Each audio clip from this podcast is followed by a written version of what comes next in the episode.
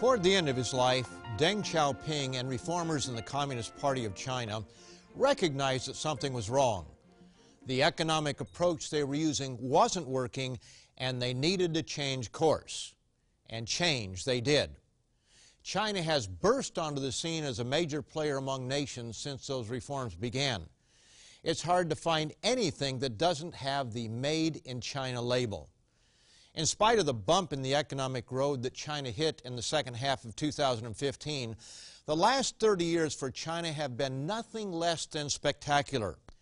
One has to wonder, how did China's leaders do it? President Xi Jinping explains it was by taking a scientific approach. Dr. Robert Kuhn, in his book, How China's Leaders Think, quotes the president as saying, before we implement new policies broadly, we always test them thoroughly at the grassroots level, gain experience, and subject them to analysis. This approach has worked well for China. In spite of bumps along the way, which every nation goes through, no one can argue with the fact that the Chinese economy has experienced explosive growth in recent decades. But as China has experimented with Western-style economics, Western-style social behavior has been a byproduct. One must seriously ask, does China really want to follow the West in its downward spiral into moral decadence? Should it not be taking a similar approach regarding morality that it has taken with economic change? And what about the rest of the world? Just as China woke up to realize their system wasn't working and set out on a different course, should we not look at the world's moral landscape and see whether the way that we are living is working. Instead of taking a cautious approach to changing morals, our world is rapidly rewriting the rules. Forms of behavior that were once hardly even mentioned in polite society are now common. Living together before marriage seems to be the norm. Adultery is rampant, and families are torn apart as a result country after country is accepting and celebrating same-sex marriage. And sexual immorality of all kinds has become the storyline of our entertainment. We've even come to the place where there are calls for removing the gender from a newborn's birth certificate, since we are told we can't know what his or her real gender is. Until recently, with a very few exceptions, all we had to do was look. Religion has been the historic arbiter of morality, and the book known as the Bible has been at least a partial guide for most of Western societies for centuries, but no more. Countries stumble over themselves to see which can be first to cast off biblically based moral restraints. But isn't it time we stop to analyze and judge the results of our grand experiment? Forget the emotions. What are the facts? How should our moral landscape be judged? Whether we want to believe it or not, the verdict is in. And the consequences of continuing the course will be disaster. For your good and well-being, stay tuned.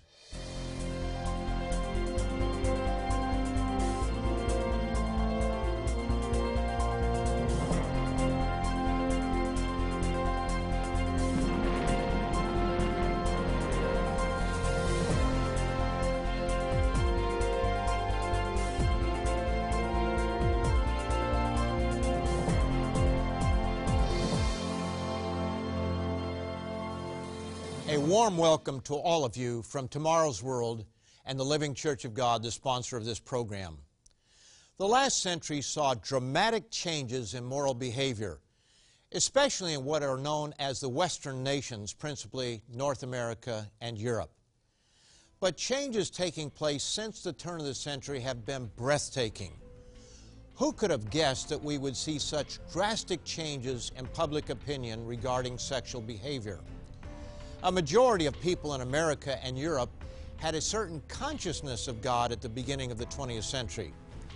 Both Christians and Jews looked to some degree to the Bible, and especially the Ten Commandments as a guiding light for behavior. This was still true, but to a lesser degree at the end of the century. The Ten Commandments could still be found on government property, but belief in God especially an authoritarian God, has deteriorated rapidly. and along with it, moral standards. Today, the philosophy of secular humanism prevails in courts, educational institutions, and the media. This philosophy expresses the view that humans can be ethical and moral without God. But is this so? In theory, this may sound attractive, but is it working in practice? One huge problem with secular humanism is its lack of authority to determine right from wrong. If there is no higher power that defines appropriate behavior, each man is left to himself to decide. And without a higher authority which has power to reward or punish, people will do what they want to do if they think they can get away with it. Let me repeat again what President Xi Jinping explained in relation to economics and industrial development. Before we implement new policies broadly, we always test them thoroughly at the grassroots level, gain experience, and subject them to analysis. But has any nation taken the same cautious approach with ethics and morality? Has any nation evaluated this experiment with immorality and asked the question, how is it working? The obvious answer is that none has. Instead, we're picking up speed as we go down the same hedonistic road that past civilizations have traveled toward a disastrous end. Can't we open our eyes and see that the verdict is in? Mankind's experiment in self centered behavior has failed. Sadly, mankind would rather not be confused with facts when it comes to right and wrong. Do you realize that the book known as the Bible long ago foretold what we are seeing today? The second psalm chides the nations of the world for rebelling against their Creator and casting off the restraints of God's law. Why do the nations rage and the people plot a vain thing? The kings of the earth set themselves, and the rulers take counsel together against the Lord and against His anointed, saying, let us break their bonds in pieces and cast away their cords from us. The next two verses record God's response to man's foolishness and pride. He who sits in the heavens shall laugh. The Lord shall hold them in derision. Then he shall speak to them in his wrath and distress them in his deep displeasure. Yes, there's going to be a price to pay for our folly. The one who made us knows what works best for us. He knows the natural consequences of rejecting His law, and He doesn't mince words when it comes to sexual relationships. After all, He was the one who created us as sexual beings. Notice in Genesis, the first chapter, and verses 27 and 28. So God created man in His own image. In the image of God, He created him. Male and female, He created them. Then God blessed them, and God said to them, Be fruitful and multiply, fill the earth and subdue it. The Bible tells us that God created sex to be enjoyed within marriage. And when it is, it's good and proper, an institution to be honored. But Paul the Apostle contrasts sex within marriage with its use outside those boundaries. Marriage is honorable among all, and the bed undefiled. But fornicators and adulterers God will judge. In spite of these clear instructions, sex between unmarried people is rampant in many nations today and is considered normal and acceptable behavior. Yet, if we refuse to hear God, we can, if we choose to do so, look at the subject as any scientist or judge would do in evaluating the results of an experiment. Sadly, our experimentation in rejecting God has gone on way too long, and the verdict is in. If we have eyes to see, we must conclude that the God of the Bible knew what he was talking about, that the fruits or results of sexual immorality are detrimental to the individual and to a harmonious society. In today's postmodern world, truth and facts don't seem to matter. We now live at a time when the forces of emotion, personal opinion, self expression, and the mantra, your truth may not be my truth, prevails in the West. And these attitudes are spreading to traditional cultures such as China and India by way of television, magazines, and the internet. But truth is not fluid. Either something is true and can be backed by evidence, or it is not. Let's look at some myths and some facts. Cohabitation, that is, two people living together before marriage, something that was once severely frowned upon, has now become the norm in many countries. But is this a good thing? To learn more about today's topic, visit www.twcanada.org to read or order your free copy of The Ten Commandments. You can also order by calling us at 1 866 784 7895. You will also receive a free subscription to Tomorrow's World magazine. Call 1 866 784 7895. Call today. Clinical psychologist Meg Jay, writing for the Sunday Review in the New York Times, begins her article describing Jennifer, who came to her for therapy due to a failing marriage. As is so common today, Jennifer and her boyfriend moved in together and only later got married. Dr. Jay asked how it happened that they moved in together. Her response was consistent with studies reporting that most couples say it just happened. We were sleeping over at each other's place all the time, she said. We like to be together, so it was cheaper and more convenient. It was a quick decision, but if it didn't work out, there was a quick exit. Dr. Jay then explained that researchers actually have a term for this sliding, not deciding. Moving from dating to sleeping over to sleeping over a lot to cohabitation can be a gradual slope, one not marked by rings or ceremonies or sometimes even a conversation. Couples bypass talking about why they want to live together and what it will mean. The article then goes on to explain that cohabiting partners often have different agendas, unspoken and sometimes unconscious agendas, but men and women tend to see things differently. Women are more likely to view cohabitation as a step toward marriage, while men are more likely to see it as a way to test a relationship or postpone commitment and this gender asymmetry is associated with negative interactions and lower levels of commitment even after the relationship progresses to marriage. One thing men and women do agree on, however, is that their standards for a live in partner are lower than they are for a spouse. So, why do some end up settling for less and getting married? There are, of course, the couples who plan on getting married before moving in together. And while there are pitfalls to this, their marriages statistically work out better than those who only consider marriage after moving in. But part of the problem is that sliding into a live in relationship is easier than deciding to get out. After all, who gets the TV? Who takes the furniture that was purchased jointly or the car? and how do you divide the dog or cat? In too many cases, it's easier to get married than to go through what amounts to a cohabitational divorce. Sociology professor David Popenoe of Rutgers University and the co-director of the National Marriage Project also weighs in on this subject. Many studies have found that those who live together before marriage have less satisfying marriages and a considerably higher chance of eventually breaking up. One reason is that people who cohabit may be more skittish of commitment and more likely to call it quits when problems arise. But in addition, the very act of living together may lead to attitudes that make happy marriages more difficult.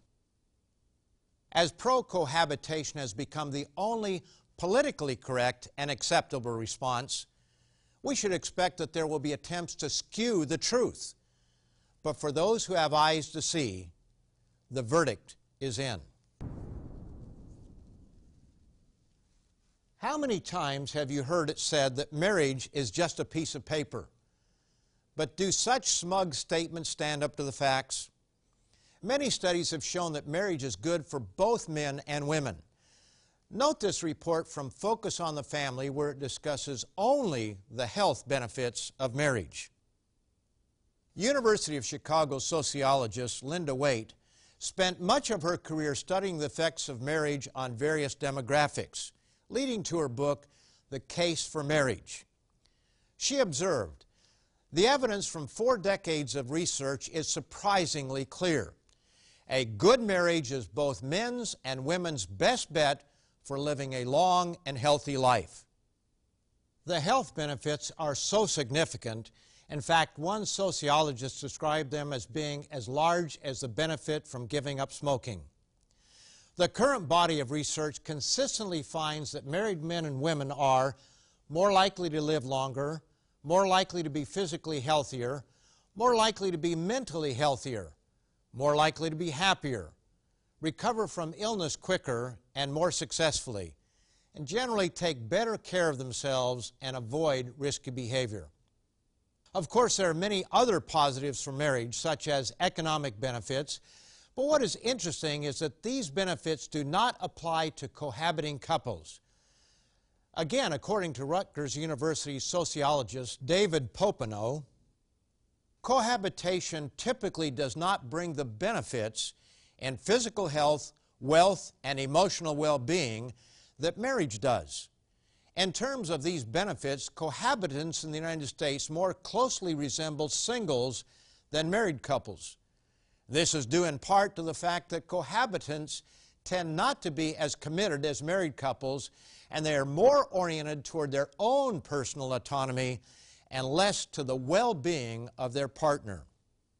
Cohabiting is more about the self than the other person. And this is an interesting finding. Do you realize that the book, the Bible, which so many think restrains them from everything that is good, actually tells us that self centered living is not as good as caring for someone else? Notice this short, straightforward statement attributed to Jesus Christ from Acts 20 and verse 35. It is more blessed to give than to receive. But cohabitation and or sex outside of marriage is not only about adults, it's also about children. And we must ask whether this behavior is good for the children that so often come as a result. And again, the verdict is in. Numerous studies show that living together before marriage is not good for children. It is a well known fact that a newborn child brings stress on a relationship. And cohabiting couples, even those who profess they want to get married, don't handle this stress as well as couples who have committed to marry. According to Emily Yoffe, writing under the name of Prudence for Slate, an online U.S. magazine, for 10 years, the Fragile Families and Child Well-Being Study at Princeton University has followed the families of 5,000 children, three quarters born to unwed parents. According to the research, most of these parents, both men and women, said they wanted to get married and to each other. But they somehow feel this mutual decision is beyond their power to make. And by not making it, the forces of inertia start pulling them apart. Five years after their children's birth, only 16% of the couples had married, and 60% had split. And when a split occurs, this leaves children to be raised primarily or exclusively by one parent, most often the mother. While movies and television dramas often glorify single mothers, reality tells a very different story, and again, the verdict is in. Single parenting is not a good idea in spite of the emotional protestations that one can get for simply stating this truth. Again, from Emily Yoffe. Studies have found that children born to single mothers are vastly more likely to be poor, have behavioral and psychological problems, drop out of high school, and themselves go on to have out of wedlock children. Ms. Yoffe describes the current single parent scene in America as a national catastrophe. But some may not be convinced by this evidence. It's true that one can find contradicting studies on these subjects, but the overwhelming weight of evidence is on the side of family life and living according to the moral code found in the Bible. To learn more about today's topic, visit www.twcanada.org to read or order your free copy of The Ten Commandments. You can also order by calling us at 1 866 784 7895. You will also receive a free subscription to Tomorrow's World magazine. Call 1 866 784 7895. Call today. However, there is one piece of evidence that is neither subjective nor controversial. There's a very heavy price to pay for sexual immorality in the form of transmitted diseases and infections. These diseases are not limited to one nation, but are found in every part of the world where immorality abounds. Note this shocking Associated Press article regarding American teen girls. At least one in four teenage girls nationwide has a sexually transmitted disease, or more than 3 million teens, according to the first study of its kind in this age group. Hardest hit by STDs is Africa, where HIV AIDS has taken a terrible toll. Most chilling of all, this disaster has appeared suddenly and while we were watching. In 1990, just 1% of adults in South Africa were HIV positive. Ten years later, the figure has risen to 25%. And the cause of HIV and AIDS? Immoral sexual behavior. It began in the homosexual community and has since spread to heterosexuals. It's also spread by dirty needles used by drug addicts and blood transfusions from infected people. Those who read the Bible should not be surprised by this. 1 Corinthians 6:18 gives a strong warning. Flee sexual immorality. Every sin that a man does is outside the body. But he who commits sexual immorality sins against his own body. The God who created us gave us his laws to protect us from hurting ourselves. But mankind refuses to believe him in spite of the evidence. There are natural consequences that bring pain and suffering when we violate God's laws. As a loving parent, He instructs us on how to have a happy and harmonious life. Some behaviors may look good, but when we put them to the test, they fail miserably. As Proverbs 14:12 tells us, there's a way which seems right to a man, but its end is the way of death. So far, we've seen that sex prior to marriage doesn't work. But what about sexual immorality after marriage? Does it work any better? And the answer is clearly no. Many of the same curses apply here disease, divorce, and deep heartache resulting from betrayal. And of course, there are the children who are hurt by parental misbehavior. The foundation of biblical law is known as the Ten Commandments. And one of those commandments is, You shall not commit adultery. Adultery is a voluntary sexual act between a married person and someone who is not his or her spouse. And adultery is rampant in almost every corner of the earth. No significant country is immune from this sin, and politicians and peasants are equally guilty. While most people applaud China's move to a market oriented economy and the remarkable progress toward improving the physical living standards of hundreds of millions, a sad unintended consequence has accompanied this rise in living standards, and that's adultery. In March of 2000, a senior parliamentary official called for updating legislation to reflect social changes that resulted from two decades of market oriented reforms. In his call for changes, he explained that the problem of adultery had risen with some people who had become more wealthy and powerful. We should not fail to see that there are some people who, when they become rich and powerful, become subjected to the obsolete and decadent ways of thinking of the feudalistic society in the past, he said. They have also become subjected to the invasion of the decadent way of thinking and living of the Western world. God wants us to be happy, but He allows us free moral agency, the ability to make our own decisions. In Deuteronomy 30, verse 19, God calls upon us to make choices in life, and cumulatively, those choices take us in one of two opposite directions. We are told that we have free will to choose. But notice also that God encourages us to make the right choice. I call heaven and earth as witnesses today against you that I have set before you life and death, blessing and cursing. Therefore, choose life that both you and your descendants may live. As we have seen with sex outside of marriage, there are a host of consequences that no one really wants. Have you heard the maxim, one definition of insanity is when someone keeps doing the same thing over again, expecting different results?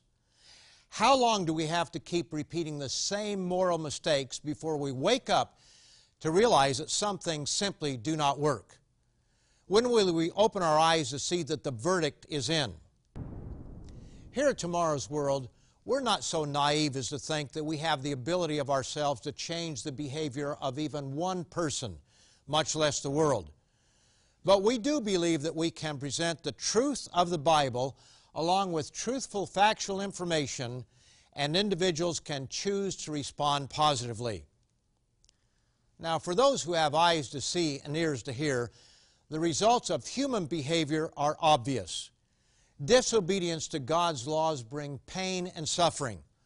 Obedience to His laws bring comfort to life. Now, if you'd like to learn more about the subject of today's program and the true God of the Bible and His laws and how they promote a harmonious society, be sure to check out our publication, The Ten Commandments, that will be shown on the screen momentarily. The verdict is in. These commandments will keep you from a world of pain and suffering. So be sure to go to our website right away to read or download our booklet, The Ten Commandments. And be sure to come back next week, same place, same time, to learn more about the God of creation and His coming kingdom in tomorrow's world. See you next week. To learn more about today's topic, visit www.twcanada.org to read or order your free copy of The Ten Commandments. It takes an in depth look at the Ten Commandments and how they apply to your life. You can also order by calling us at 1 866 784 7895 or by writing to us at Tomorrow's World, P.O. Box 409, Mississauga, Ontario, L5M 0P6. You will also receive a free subscription to Tomorrow's World magazine, revealing God's principles for living an abundant and happy life while providing insight into current and future events. At our website, you can also watch this and many more Tomorrow's World programs. Call 1 866 784 7895. Call, write, or visit us online today. This program is a production of the Living Church of God.